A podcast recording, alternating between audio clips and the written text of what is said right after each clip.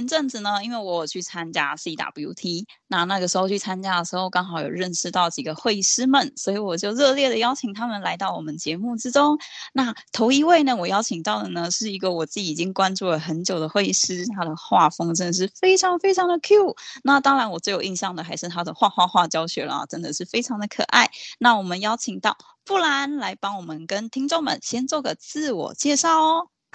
大家好，我这我是布兰，我是布兰的贩卖部的作者，然后也可以叫我婷。然后我的创作时间已经有五年喽，呃，想不到吧？因为很多人可能是从二零二一年的文博会认识我的，对。然后我也有在经营虾皮卖场或是 Pinkoi，然后也是目前都是以摆展览为主，那市集偶尔也可以见到我，然后也很开心，Lisa 可以。呃，邀请我来参加他的，来上他的节目，谢谢。Hello，真的真的，我那时候其实他就是离我还蛮近的，然后我一个转身，他就是一讲话就可以，就是讲，就是跟他对到话的那个距离，然后我那时候就很像小粉丝，就说：“哎、我已经关注你蛮久了，那这是我的名片。” 应该吓一跳。那时候真的很开心啊，因为主要是因为其实我真的，一刚开始有注意到，就是你有在做一些教学 Pocket 的嘛，那跟一些就是我觉得就是创作的部分，像我有印象是画，好像是画西瓜吗？哦，那个是最近好多人喜欢的一篇文，没错，我没有想到他这么多人喜欢，可能因为刚好夏天，然后又觉得就是那个你画那个很会让我想到小时候很喜欢吃的那个西瓜冰棒，哦、看起来很好吃这样子。那这边的话，嗯。哦，是因为这样，就我觉得好像大家比较喜欢简单一点的东西，然后所以他那篇反而成效是最好的。原来如此，有可能啦，就是有时候简单反而是一种很吸引人的一个方式。嗯、那再来就是因为其实那时候邀请到你啊，就是真的有很多很好奇的地方，就是说，因为其实我看到布兰就是这个角色本身就是长得很可爱，又胖胖又 Q Q 的，所以也想要问你说，你从一刚开始啊是怎么样开始这个创作？是一刚开始就有这个角色吗？还是他是后来慢慢出来？因为毕竟五年了嘛。对，我是一开始就画布兰，反而是他旁边的小伙伴的角色是后面出来的。嗯，然后他一开始也是不是这样圆圆胖胖，他一开始其实很方形，哦、很方。我其实不太会画画，可是我就是一腔热血的去做。哦，像乐高那样方方的感觉，还蛮像的，就是很、嗯、整个脸都是直角，就是他的身体是一个长方形，然后我是这样慢慢慢慢画，画到后面它变圆润。原来如此。那当初布兰的设定是一只熊吗？还是它是一只小鹿？还有小鹿角哦，它是小鹿。它远看很像熊哎、欸，就是圆圆的那种感觉，然后颜色也跟那个熊很像。所以其实当初的设定，它应该是比较像是鹿的一个原型，所以才方方的吧？就是其实本来是参考那个梅花鹿，然后只是参考它的颜色、它的样子，然后才有第一代的布兰。嗯嗯嗯，但是因为那时候其实想的比较简单，就是我想要让它比较容易画，嗯，所以才画的比较方。其实也是蛮意外的，就是现在回头看才觉得它就是跟现在真的差蛮多的。就是慢慢的一个整形整形，然后可能就变得不一样这样。那嗯、呃，也好奇想要问，因为其实蛮长一段时间，加上它，不然就是可能多少有一些大小整形，那是要怎么样去调整？说是调整到大家都喜欢的，还是是调整比较是自己喜欢的样子？我是两边一直去做撮合。就是我会想要让它变成大家都喜欢，嗯、可是因为我又不喜欢很没有特色的东西，嗯、所以我就会开始去试，比如说眼睛放大一点，眼睛缩小一点。那呃鼻子颜色，我我本来鼻子颜色是红色，然后、嗯、可是我想让它颜色不要这么多，就是颜色尽量变简单一点，然后就变成一个点，就是慢慢的一步一步去调整。然后因为市场上其实大家比较喜欢简单的东西嘛，那就开始去做简化，就是本来的东布兰很多。然后我就慢慢的一步一步减法，减法，减到现在看到的样子。原来如此。那像布兰自己本身，他是有自己的个性吗？有，可是他其实个性，因为毕竟是我画的，他个性其实跟我比较像。我、嗯、会就是有时候可能专注一件事情，可是我不一定做得好。嗯、我会带着这样子的想法去做，去帮他画出他的小故事啊那些的。那像布兰自己本身的一些小故事，因为有投射到自己的影子，所以本身他的故事是会跟自己的生活是比较密切的关系的吗？对，因为其实布兰的贩卖部是后面的改名，我最一开始的时候是叫布兰的日常，嗯、我那时候就是想从日常生活去画我看到的事物，然后去做。可我那时候一开始是真的想把它画成漫画，四个漫画。嗯、然后可是因为生活取材什么的，其实要真的画出来，对那时候的我来讲蛮不容易的。哦，后面因为摆了市集，才真的帮他更名为贩卖部。嗯。就是跟接触到人这个部分有关，所以呃，也毕竟是贩售市集，蛮多都在贩售的，然后就觉得，哎，叫贩卖部好像比较知道我在干嘛，因为这是一家店，是这样演变过来的。啊，原来是，所以其实现在比较算是不然在经营一个小贩卖部，然后与客人的一些互动的过程。对，就是也是到近近一年两年才发现，真的是完全帮他定好位。嗯，那感觉是花了蛮长一段时间，慢慢去摸索。对，因为一开始其实因为画日常生活，要画的跟别人不同，嗯、要画的让人家看，就是呃这个部分其实蛮难的。社群怎么经营这件事情，其实我没那么擅长，所以我那时候就觉得好像可以先从市集试试看。那时候大家也都在摆，就是其实一开始大家可能都想摆市集啦。我那时候真的单纯就是觉得好。那我就用作品来试试看，跟大家接触。嗯，这个过程大概是这样。哦，原来那从一刚开始决定要去摆市集的时候，对那个时候刚开始去的那个印象还深吗？可以跟大家分享一下。我觉得很深刻。哦、我第一场市集是因为因为我其实呃不是一个对自己这么有自信的人。嗯，我我我觉得创作的过程很多时候都会觉得呃自己画是不是不好，别、嗯、人会不会喜欢？就是到现在，我其实都还会有这种想法。然后，可是，是怎么样会突然让你有这个想法？好奇问一下。其实我很常画完一幅作品，然后我看着它，我就会开始往悲观一点想，负面一点想，就觉得怎么办？我不知道画的好不好，就是会一直，我会进到一个否定的阶段，就是很很常会进到这个阶段，然后就是变得就是说我。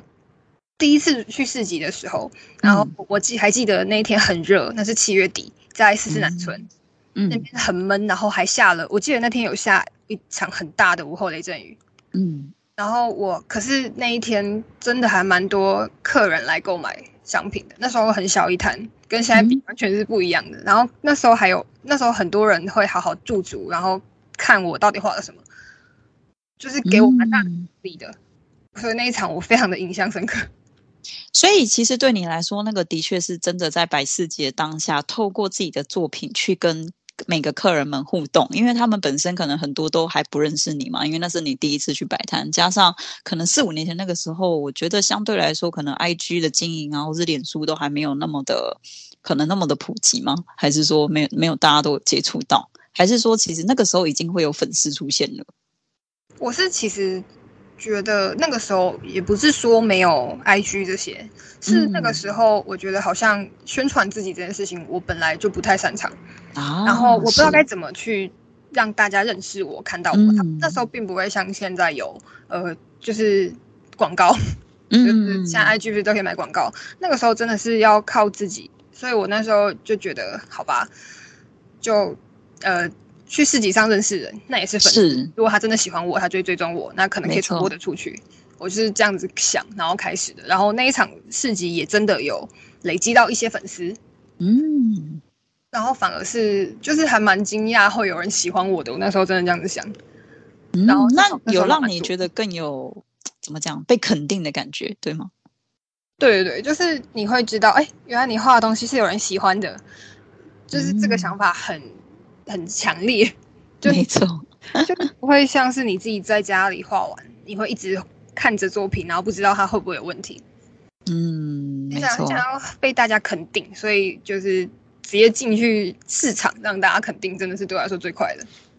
嗯，我觉得即便是到现在，就是大家可以买广告，或是让大家是，就是让大家更加认识你。其实，嗯，不管是这么多年前跟现在，其实都有它蛮辛苦的地方。像现在，我会觉得就是可能买广告这件事情，让大家太容易去做到这件事。虽然说你不买广告，可能让你的东西变得更少，让人家注视到，可是会相对来说，就是变成大家太普遍可以去使用这样的一个方向。所以，无论是在这么多年前跟现在开始做，其实都还蛮不容易的。那也很谢谢布兰的分享。那这边的话也想要问，因为开始摆摊了以后嘛，那你自己会怎么样去分配自己摆摊的时间跟自己创作的这个时间？怎么去抓那个平衡点呢？是比如说多久要出摊一次，让大家去维持那个热度吗？呃，其实我一开始是真的是有市集就包，我时间上来得及，嗯、因为其实暑假那个时候我是大学，是大一暑假还大二暑假，那时候其实时间算多，然后我就会如果我能到。我就去，所以我那时候边缘人，嗯、呃，我是跟着边缘人跑那时候，然后能报什么我就报，我捷运到得了我就去了，然后可是我后面发现就是这样子报会有问题，就是其实不是每个点都适合文创，嗯，是。对，然后我就后面其实有真的到了开学啦，然后真的就比较忙一点，就变得是说我可能要看一下这个场次，呃，在哪。然后时间上那天有没有课？如果那天没有课，我就会报。嗯、然后后面再后面一点，就是到现在这个阶段。其实我二零一九年的时候，其实有，因为其实我在台北没有找到真的让我觉得很适合文创的点。那个时候，然后我听了同、就是其他市集伙伴的建议，我就去二零一九年我就开始去报审计审计新村的那个木木市集。嗯，是。然后那个时候就变得是那时候很积极，因为我那时候大四了吧，oh. 我很少课，我那时候基本上有时候一个礼拜我就下去两趟。下去是哦，因为不在台北，对，我住桃园，然后、oh. 我平常生活圈是台北跟桃园嘛，然后可是因为那时候真的没有太多可以资助这种活动的事情，所以我一定得、嗯、我那时候觉得我自己一定得去一趟。然后，所以二零一九年那时候，我就后半年很积极的在跑审计。那时候可能一个月就去两两趟，嗯，两就是两个礼拜的周末都在那边摆。然后我圣诞节啊什么都去，新年回去这样子。然后可是到后面因为疫情，二零二零刚好疫情来了嘛，然后二零二零就休息。就是我经营这个品牌，其实。真的是到了毕业过后，我真的有时间在他身上的时候，才真的叫很认真经营。前面真的很长，做做停停，就是我觉得本资不够多，自信心不够足也是一个点。然后到现在，因为我二零二零二一报了文博会，就是我那时候很幸运有上。然后二零二一文博会过后，我才真的很认真经营。但是，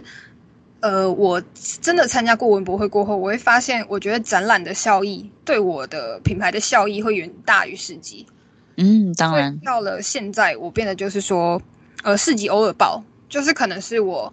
呃，大概三个月、四个月，我就看有没有刚好的时间，我就报。嗯、然后，但是如果是大型展览，我就会比较不犹豫的直接报下去。是，对，就变成是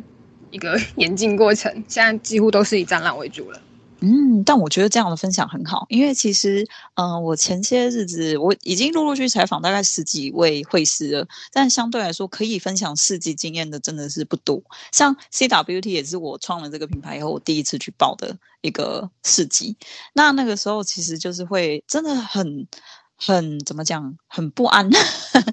我那时候连连就是怎么去都不太清楚，你知道吗？我停车以后，然后我就想说，哎，我就看大家怎么走。就跟着大家这样走，然 后走走走，然后走到后来看到一大堆人都挤在那边要要排队，我想说，哎，我应该不用排队吧？我还走到门口就想说看一下，我应该可以直接进去，因为那时候还没有准时到晚到这样子，很紧张。然后就在门口问说，哎，那摊主是这里吗？他就说对的，很好玩。就是我觉得摆摊真的是一个，嗯，要去尝试啊。如果有机会的话，大家都可以去试试看，是一个可以跟大家真的面对面去互动，那以及就。就是我觉得像刚刚布兰提到的很好，就是一个可以去审视自己的作品，怎么让让大家就是更加认识你这件事情，是真的很不错的。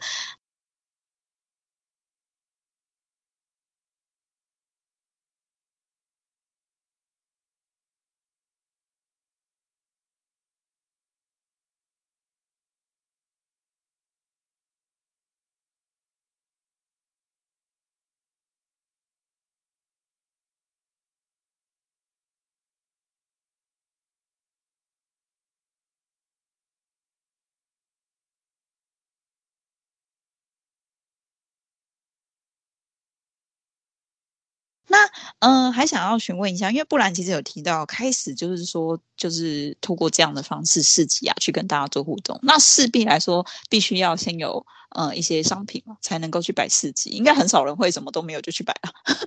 对，应该很少。所以对，那不然这边有没有分享？就是说，呃，可能就是有些会师们，他们可能刚开始的时候不知道可以做什么的时候，有没有一些推荐的，就是他们可以比较可以一刚开始先入手的一些商品，可以先做。我一开始其实摆市集的时候是先从贴纸入手，贴纸、明信片、笔记本，因为它印也好印，嗯、然后是量也低，价格其实也比较低一点，嗯、跟其他大东西比起来，它可能真的，呃，就像明信片，我可能，呃，印我可能花个三百元，我就有商品可以拿去贩卖了。嗯，然后贴纸，因为我以前以前一开始摆的时候，我是印那种一大张贴纸，我自己在家剪。那时候时间其实比较多，嗯、然后所以我就会，因为那时候比较选择的是，呃，成本会比较低，然后我自己多花点时间没有问题。是，对我那时候是这样想，然后那时候其实歌形贴纸就是刀模贴纸也比较少人，就是我不太会找厂商那个时候的状况，哦、所以我就真的是从贴纸明信片，然后能自己做就自己做，开始去摆设计的。嗯嗯嗯嗯，了解。所以对于就是新入手的这些会师们，就是如果有想要印制的话，其实是纸类是蛮推荐。那像纸胶带这种也是蛮推荐的吧？纸胶带的话，就是要看你要做哪一种大小，嗯、因为我其实都做过。哦、然后只是因为纸胶带，我觉得、嗯、呃两公分那种小小一卷的，其实我也会觉得可以做。嗯，因为它也是你投一笔。金额下去，你可以拿到的数量比较多，嗯，可以卖比较久。了解，所以就是一方面也是好保存吧，好保存绝对是一个就是可以考虑的要素。那像是比如说一些比较挂饰类的钥匙圈啊、别针啊，那也有一些做硬质的，就是那种很可爱，就是那个不知道怎么形容，铁质的吗？哦，就是我听说那个要开模的那一种，这一些会推荐吗？我会推荐你。有粉丝再来做，嗯，就是前期反而不推荐这样的一个。如果真的是、嗯、真的是你刚出来做，我会觉得做这个压力很大。嗯，了解了解，主要是费用对不对？就是说，因为像我知道是铁的这一种，它本身就是开模就要一个费用嘛。它可能一开模，然后我记得我之前问家人，就是要四四千五去做一个模。哇，然后我就想说，四千吗？我就是真的要好几千。他说还要根据你的图的难易度、大小。对对对，然后都会有不同的呃报价，然后那是一个开模费，所以你根本还没开始做东西，嗯、你就要先花一笔钱。那我觉得很多做文创的可能都还是学生，嗯、所以我这方面反而不会很推荐去做。就像我也是最近才打算为了展览去做这个东西，嗯，会是一开始就入这个地这个文创这个圈圈，我就觉得好像一定要有，就这件事倒不会有。嗯了解，所以其实像是我觉得有一些费用的部分，大家可能也可以衡量一下，就是说主要还是要依照自己的能力啦，然后跟觉得可以去花费在上面投资上面的这个金额，因为必须要说，的确是有可能不一定能够回本的，因为光是开模的费用就很惊人了，对不对？尤其像前阵子的时候，我、哦、真的超想做玩具。疯狂的超，我也超级想做公仔，可是那个也是 随便问，就是人就是个就是建模刀打样，然后就是哦好几万要投下去那种，我就会把它放在后面，真的有人买单的来做。对啊，没错没错，但玩具真的是一个很吸引人的东西。就是可以感觉到一个，对对对，感觉可以看到自己的角色就是立体起来的那种感觉，就是是真的很不一样。但是必须要说啊，这些一刚开始真的是都还蛮难的。那以创作者来说，不然就是到现在的经验，会比较建议。一些新兴的画师们，他们可以先怎么样去开始经营？比如说，他是要先像布兰一样，先去找到自己的定位、自己的角色故事，还是说他可以怎么样去入手？因为其实蛮多人会有的几个问题是不知道画什么，那再来就是找不到灵感。那再来就是他可能就像不然提到的，我觉得还有一个比较多人会分享的这一点，我觉得蛮有趣的。他们就是可能会时常去呃，怎么说呢？觉得这个很可爱，就跟着画一下；这个也很可爱，就跟着画一下，就会有 摇犹犹疑不定。对，那像这个部分呢，不然有没有什么样可以给一些新兴的绘师们的建议？我会我会觉得我我可以分享我自己怎么创作，因为其实我不觉得我。我我觉得我自己经营 IG 这些很弱，真的是很弱，很弱，就是完全没办法马上就可以吸引到大家目光那种。我是比较着重在画图的人，所以其实这一块相对宣传很差。但是我会觉得，嗯，呃，画自己真的喜欢的东西会好很多。不管什么喜欢的东西，就因为很多，因为你刚刚也讲，就是蛮多人会因为可能这阵子什么红了，那就去画什么，对，然后就可能就真的把这个东西做成商品了。然后，但是因为我自己蛮常蛮喜欢逛文创市集这些的经验，我就会自己觉得，如果我看到这样的商品，我会不就是看到它跟风画出来的东西，我会不知道它到底是谁画的。嗯，我觉得创作而言，你的画风有没有辨识度，还蛮重要的。一看就知道，哎、嗯欸，那是谁画的？这件事情对我来说很重要。然后，所以我会觉得，你如果要画、要做文创品牌，那你画你自己真的喜欢的东西会比较好，画久就会有人看。嗯、当然是，就是你有参加市集什么，你就会知道，其实你自就是你自己的东西，不要担心画了会没人喜欢。嗯。对，所以其实我觉得这边有提到一点还蛮好，就是绘师们其实大部分绝对就是比较会缺少的，可能还是自信心的部分。因为其实我会发现，其实很多人都是真的很有能力，就是他画的是真的很漂亮，也很厉害，技法也很，就是真的是让人觉得说很很难去超越，真的很多是这样。可是其实相对来说，他不一定名气啊，或者是他的 follower 会特别的多，所以其实有时候就是。我觉得就是有一个部分，就是说可能透过市集，或是透过一些不同的方式去让别人去认识你这件事情，可能是也蛮重要。再来就是说，我觉得如果可以坚持自己喜欢的东西，跟让大家更加认识你这件事情，其实也是蛮好的。那有一些会师们还会就是比较，我觉得算是蛮蛮有想法的，就是他可能会去创造一个世界观。那像之前很多的会师，他可能就会从这个角色出发，那他有身边有很多的小伙伴们，然后真的是每一个小伙伴都可以讲出他的个性啊，甚至我觉得印象比较深的就是他有他还有属于他的石头，他会跟我讲他分享他的石头，我会觉得哦太酷了吧，对，因为他可能也有结合一些像是身心灵那个石头的，或者是那个诞生石的那个部分吧，就是有结合到这一类型的，那我就会觉得说真的是很有趣，因为每个会师的想法就会。都很不一样。好，那嗯、呃，不然从创作到现在，你自己会觉得，就是这么多年的遇到这么多辛苦的这些事情来说，你觉得对你而言最辛苦跟最困难的点在哪里？最辛苦，我认呃，如果是当下感受马上最辛苦的，我觉得会是你摆了一个没有人来的世界。嗯没有人，反而是让你觉得就是比较担心的，反而不是说你不会想说，如果是人多，好像会不会很担心说大家有没有看到你？你觉得就是要人多，大家才会看到这样？就是我，因为我最近摆完文具展，我七月那时候有去，嗯、然后我就发现，其实人多的话，你被看到几率真的是大幅上升啊！理解理解，所以反而人少的市集会让我摆完回家之后觉得哇，好累哦，就是会有一种整个人都被打击到的感觉。有时候很难呢、因为我最早以前就是最早以前我是做手作类的视频的时候，也有去摆过。那他们其实四级，我觉得有时候就是辛苦是在他可能规划不如他预期。或者是他的预估也不如他预期，像那时候可能去摆在，我记得好像那时候是在大池还是内湖那一带，摆在一个有点类似公园还是河滨公园的地方，然后他这个会预估人次嘛，可能会有十几万啊还是多少这样，那实际上当天去的时候，你就会就在那边很热晒了一整天了，发现就人数根本就没有他讲的这么多，然后再加上说他的那个动线。动线其实也会有差，就是可能他安排的动线有一些你在那个角落位置其实是不容易被看到的，那你就会觉得说，那我跟那些在中间的人缴了一一样的钱，会，那为什么？为什么？对，我觉得这个让人比较不能接受，就是我我们缴一样的钱，我不是说他缴的比我多，那 那就算了嘛，对不对？你可以让我花钱了事，而是我跟他缴一样的钱，可是他的动线却比我好很多。那你就是会有一种，你已经很辛苦、很努力的去做这些东西，可是却完全没有机会被看到那种落失落感。我觉得真的的确是会会在那个时候被凸显的还蛮深刻的。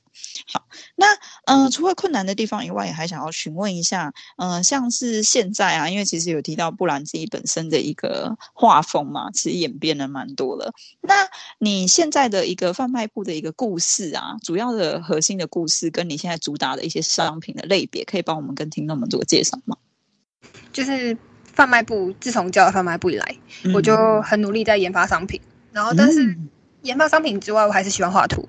然后我就会想到说，那我就要研发，呃，实用性商品，哦、是我可以我可以画图，然后这东西大家又可以每天使用，就变成是我后面，嗯、呃，做这个品牌最主要的想就最主要的事情，但是绝对脱离不了我很喜欢这个商品，然后因为我本来其实一开始不然会。我一开始最最早之前想卖的是手机壳，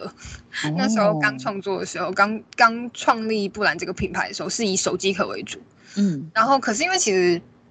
那个不好卖，很不好卖，哦、手机壳不好卖，而且是在你还没有名气的时候，我那时候真的就是一股脑去做。然后是可是其实做了这么久，就会发现它还是离不开日常这件事情。嗯，就是我的品牌永远还是绕着你生活中会发生的事去转。所以我会可能呃生活中看到什么，发现什么就把它换插画，然后再看到底这个东西适合放在什么商品上，然后就是以这样子的想法去做商品，然后跟延续这整个品牌的故事。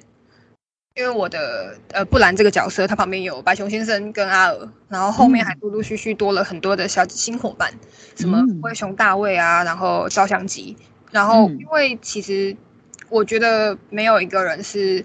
什么都会的，就是没有那么完美，所以我其实每个小、嗯、每个人物的角色上都还会有一些，比如说照相机虽然很喜欢拍照，但他拍不好。嗯、我会有，其实每一个角色我都会呃加上这些东西上去，就、嗯、就像是布兰会忘东忘西，因为我会忘东忘西，哦、然后我就会想说，那他忘东忘西，我应该要做什么让他不要忘东忘西？嗯、然后我就想说，呃，好吧，那做便利贴。便利贴哦，就是会会为这个角色原本的个性，然后去延伸，很像是帮他做设计。就是我还是总就是经营这么久，我会觉得好像还是脱离不了日常生活，这就是这个品牌的核心。嗯、了解，所以其实对于布兰的商品的贩卖部来说，其实会有的一些商品贩售，主要会以角色的一些性格再去发想一些比较跟生活日常贴近的一些产品们，这样子。对，我不想要它，好像只是可爱，就是我很、啊、我很喜欢它有它的用途。虽然我知道好像现在的人都比较喜欢它，只要可爱就好这件事情。是，然后我也会顺应潮流走，所以那种只会呃，就是只是好可爱哦的东西，我还是会做。嗯，然后可是我也会，就是我觉得我跟其他品牌很不同的时候，很不同的点，其实是我好多时候都做好实用的东西。嗯，就是这个也是因为我自己喜欢跟想要跟想要追寻的初衷，就是不要只有可爱而已。原来如此，好，那嗯、呃，像布兰自己本身开始创作到现在，就是说，因为其实时间蛮长，又从大学时候开始。那像你那个时候开始呃进入绘画这件事情，所使用的呃媒材是就是一刚开始是手绘开始吗？还是说到现在有不同的变化？我一开始画图是用电绘板，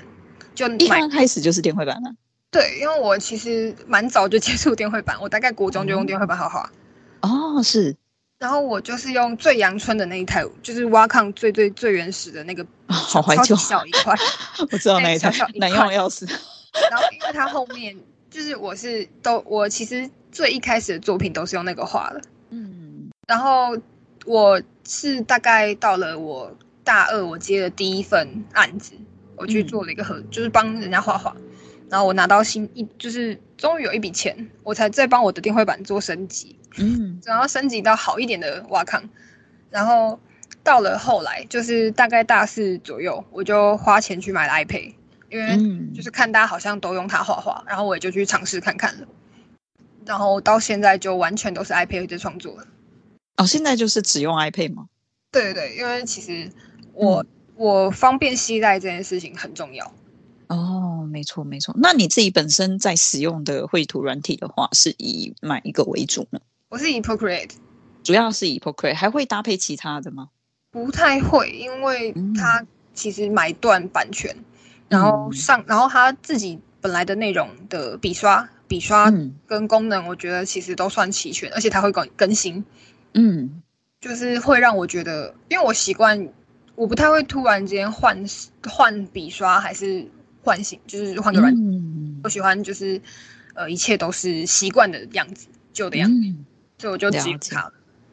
哎，好，那因为其实从一刚开始到现在的一个绘画本身，就是说，我觉得还是算比较熟悉啦。就是虽然角色本身有慢慢的一个整形的过程，可是它其实本身都还是你熟悉的一个领域，慢慢就是透过绘图板再转。p o c r e 它其实应该，我觉得算是无痛转换啦，因为大部分我询问到现在的意见都是转 iPad，都是会觉得更加的容易上手，因为本身就是绘图板还是会有一个就是视觉差的问题在。那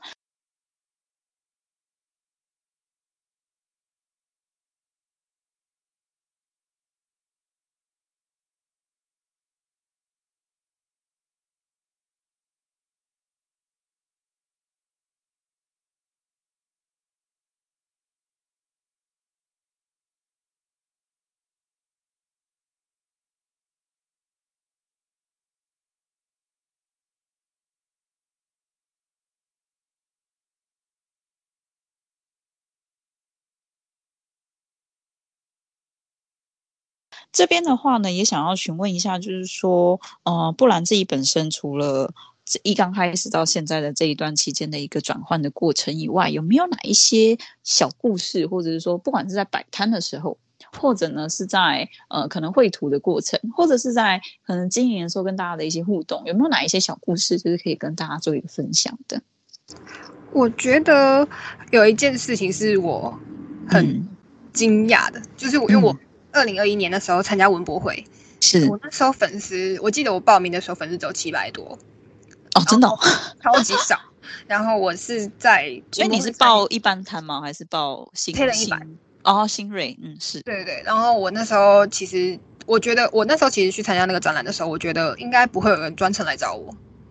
因为我不够有名，跟我觉得我能力还不足。结果我在现场，我遇到了还蛮多。我之前的粉丝的，就是我之前的，对对，就是，呃，突然间大家都就有提着你的饮料提袋的人出现，哦，就是背着你包包的人出现，就突然之间有这样子的人出现，然后你就很惊讶，然后看我看着也觉得哇，居然是我的东西，然后他还跟我说他关注我很久，那个粉丝就跟我说他关注我很久，他很喜欢我我的东西，然后。呃，能不能跟我再拍个照什么的？嗯，然后我就觉得哇，我以为我很，就是我没有想到，居然真的有人会记得我。那时候觉得好感动哦，就是你做了这么久，真的有被看到的感觉。嗯，这算是一个蛮蛮神奇的故事，很大的肯定。对，就是很我，然后因为那场文博会，然后这样子的粉丝大概来了两三个，我觉得很想象不到。嗯。那绝大部分都还是在当时认识你的新粉丝这样子。对，其实文文博会那时候认识的真的还蛮，就是让真的很多人来认识我。嗯，就是因为我其实文博会过后，真的就是台湾界，就是你知道疫情那个，嗯，大家全部在家工作那个时候，我就其实断掉了，就是我经营这件事情有放着，嗯，因为找不到方向，突然之间好像你要去摆市集也没办法，你要画什么？也突然没有灵感，因为你每天都在家里，然后面对的都是一样的事情。哦，原来是这个意思。嗯，对。然后我因为本身是贩卖部嘛，所以是跟比较有互动的这些小故事这样子。对，就是因为其实百事集会促进你去做新商品，你会希望每次展、嗯、每次出摊会有新的东西。可是因为那时候真的是突然就什么都不不知道，就是真的都是没有什么都归零了。然后是到了后面。十月九月那时候，就是好像大家环境都好一点，嗯、然后我才继续在画画。可是因为没有那个，就是我觉得我空了半年，我不知道我的粉丝还在不在就对了。然后可是没想到我，嗯、因为我今年在那个，呃，我今年就是做了蛮大的调整。我今年很积极的在经营这个品牌。然后就我那时候文博会，就是会有小粉丝来留言，因为我今年二月的时候有。呃卖一个叫就是卖虎年福袋就对了，然后他们有留很长一段的言给我，嗯、然后很多都是说他是从文博会认识我的，我就觉得哇，真的会，就是我在我那时候真的累积了好多很死忠的粉丝，到现在还会跟他们聊天，嗯、这个状况，那、嗯、我觉得蛮蛮蛮厉害的。非常的感谢像这样的一个追随的粉丝们，这样希望粉丝们也有来听，希望他们可以知道我今天有多感谢他们。没错没错，那其实我觉得，嗯，怎么说呢？就是说，嗯，有一些东西其实真的是我经过采访不同的会师们才会有得到像是这样的一个不同的回馈，我觉得很有趣。因为像，嗯、我自己本身是以宠物出发的嘛。所以其实我很多粉丝都是跟宠物比较有关的，就是可能他们本身就是也是饲主。那因为我们是画龙猫，所以就是有一些大部分可能就是他本身有养龙猫，那也有养仓鼠，然后会跟我们做互动。那我就会觉得说，嗯，他那个感觉很不一样。就是说自己本身你是去开始摆市集，开始认识的这些粉丝，他是透过你的画来认识你的，跟就是他可能是因为一些共同语言而跟你认识的那种，我觉得。他们的那个感受是完全不同的，再加上说他本身，因为他记得你，然后他又重新再来你这边留言啊，给予你鼓励，这件事情一定也是可以让会师们就是印象很深刻，那记得很清楚的这一件事情。其实我觉得这小故事听起来真的是很窝心。好，那嗯、你自己本身呢、因为其实刚刚有提到嘛，就是说其实算是在这几年有一个比较大的一个变动跟算是改革的部分。那你自己本身？嗯，像是通路啊，就是说你开始决定像是用 IG、脸书，那一刚开始我其实我应该有听到是虾皮嘛，或是 Pinkoi 这些不同的平台的选择，那可以帮我们就是跟听众们分享一下，一刚开始是先选择哪一些平台开始经营，到最后又怎么样去转换这些平台？我一开始是 Pinkoi，我觉得因为二零一七年吧，嗯、那个时候 Pinkoi 真的很很夯，对，就是大家好像一定要上去开个设计馆。就很厉害那种，我那时候是这么觉得，就是哇，上去开了一个设计馆，因为它需要审核，然后我那时候审核了两次才过，我就觉得哇，因为好像它真的是一个很有筛选，你被你能开馆是一个肯定，然后上面的人流是真的喜欢文创类型的人，所以是。你会觉得很开心。然后，但是因为它到后面，嗯，有一些小状况，哦，就是我对我来讲，就是它可能呃。抽成啊，客人的来流量，对，就是有差了。嗯、然后我刚好那时候也是刚好是，就是真的是去年，呃，就是文博会过后，我那时候刚好办了一个清仓特卖，因为我那时候觉得东西堆在家里，嗯、就是本来做那么多是想说文博会过后继续接市集，但是后面市集就暂停停摆，然后东西堆在家里，我那时候觉得我看了会觉得很难过，太多了。啊、然后我那时候办了清仓。那个时候开始，我用虾皮转换成虾皮之后，发现大家其实是你说你在哪里，他们就跟着去哪里。嗯，我那时候就直接的把客人带到虾皮去。其实本来是两边都有在经营啦，只是一开始是 Pinkoi 为主，然后后面就是虾皮了。然后到现在的话，我会比较想要自己开官网，然后去做品牌这件事情，也是为了品牌的完整度啦。是。对，大概是这个过程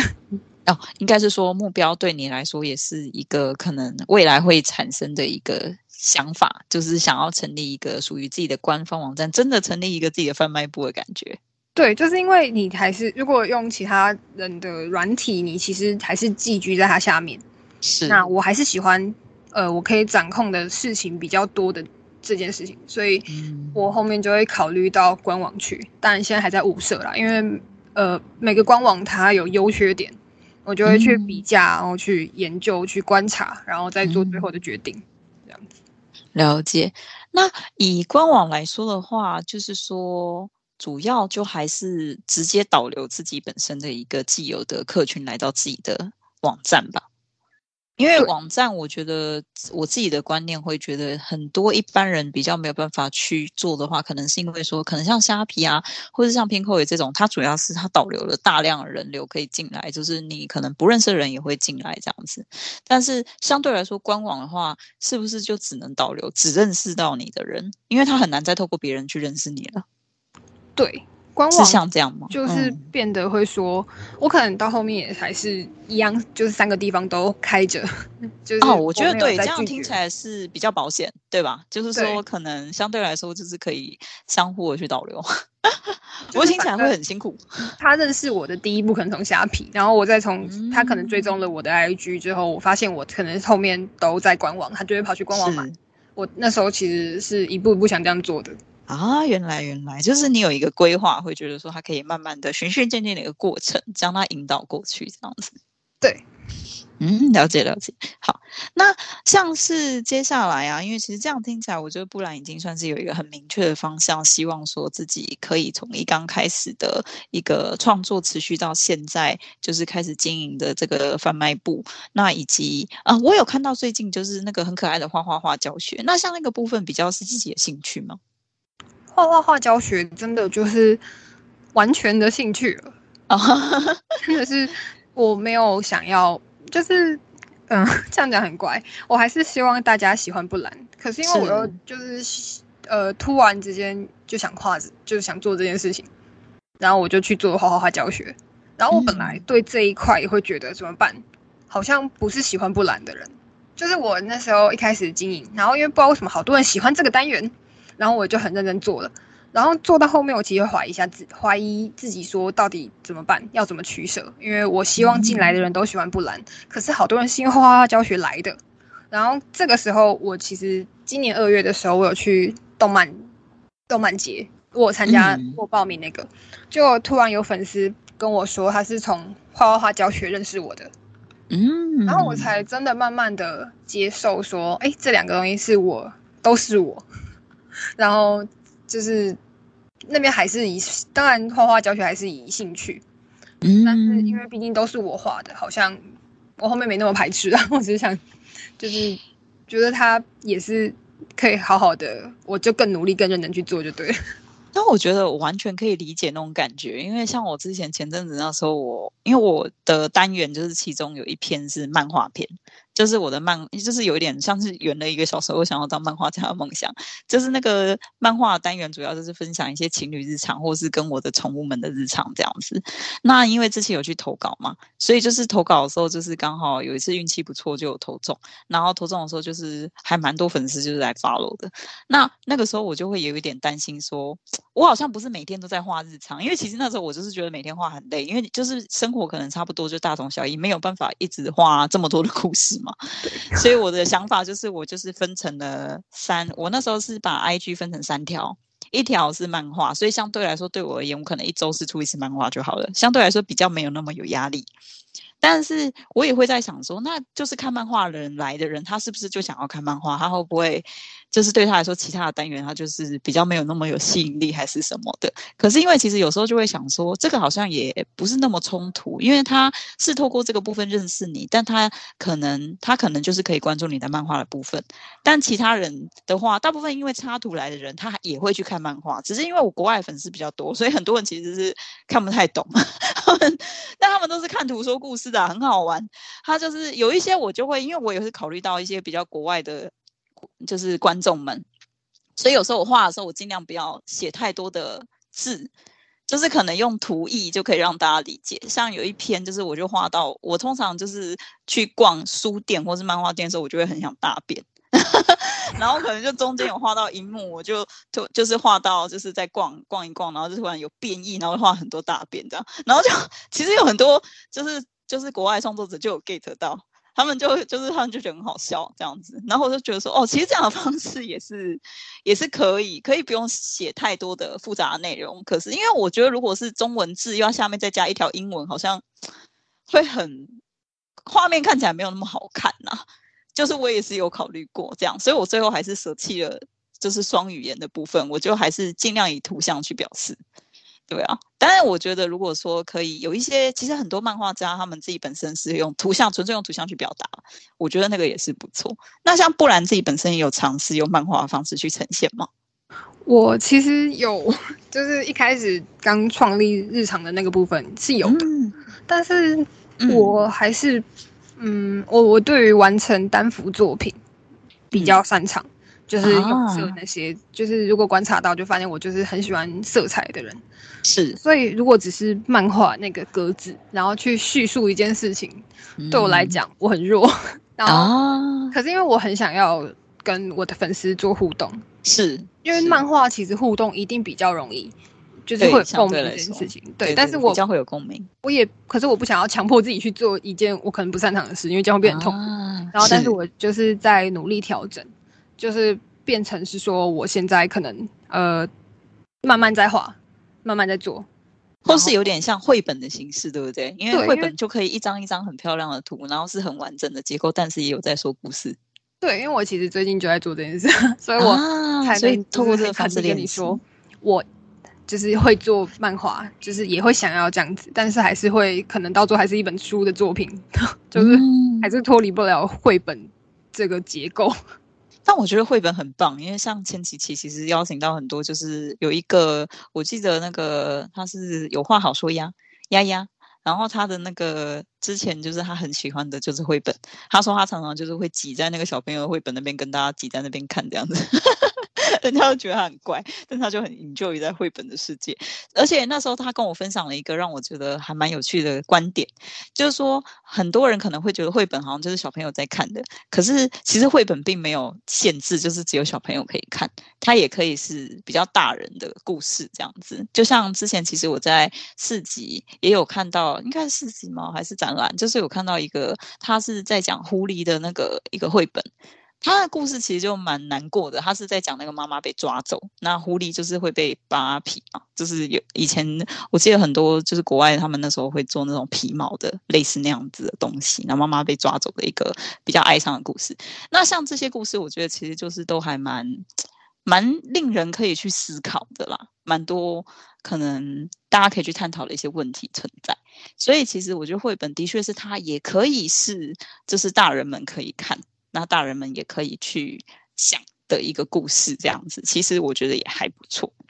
好，那呃，因为这边节目的部分近尾声了，所以呢，最后的时候想要问一下不然，你自己本身现在对于你自己的一个品牌的一个未来的期望是什么？我自己期望一定是它可以做的跟韩国的文创一样大啊，是，就是我觉得。就是我还是对自己有信心，最近信心又找回来，然后就觉得应该是可以的啊。就是干嘛一定得看国外的？就是我我们自己的也很棒。对，我其实脑袋当中都有盘旋这个想法，是。然后我就会很努力的去看一下别人怎么经营，是因为总会有。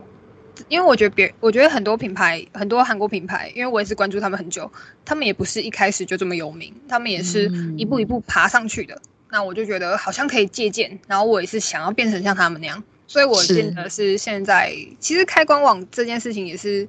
呃，我觉得可以就是更展示自己的一个方式，就是说我希望它变得是像是，呃，别人可能想买礼物什么就会想到我。就是我会希望它不会只有我自己 IG 的导流，它会变得是比较大家都看得到的那种状况。所以我其实对自己，呃，如果要说你一年就是未来一年的规划的话，我会希望就是我可能开始对这个品牌投该投的广告，然后认真的去拍摄，然后呃，影片介绍什么一个都不落，就是我会我目前就是希望把它经营得很好，然后社群啊。然后品质、商品品质跟创意的部分，我都想直接把它拉到满分。哇，太棒了！我就是这样子，希望期许，没错，没错，就是做大。好，那就是相信就是各位布兰的小粉丝，或者是第一次认识布兰的听众们，就是说，呃，希望说这次我也会将节目的一些相关的连接，布兰的一个贩卖所啊，他的 IG、他的脸书相关的一些连接们放在这一次的节目介绍里面。那有兴趣的朋友呢，可以去多认识一下布兰。那就是布兰的小粉丝，也就是恭喜你，就是更加了解布兰的贩卖所了。那节目因为接近尾声了，所以这最后的部分就跟听众们说一声拜拜喽。拜拜。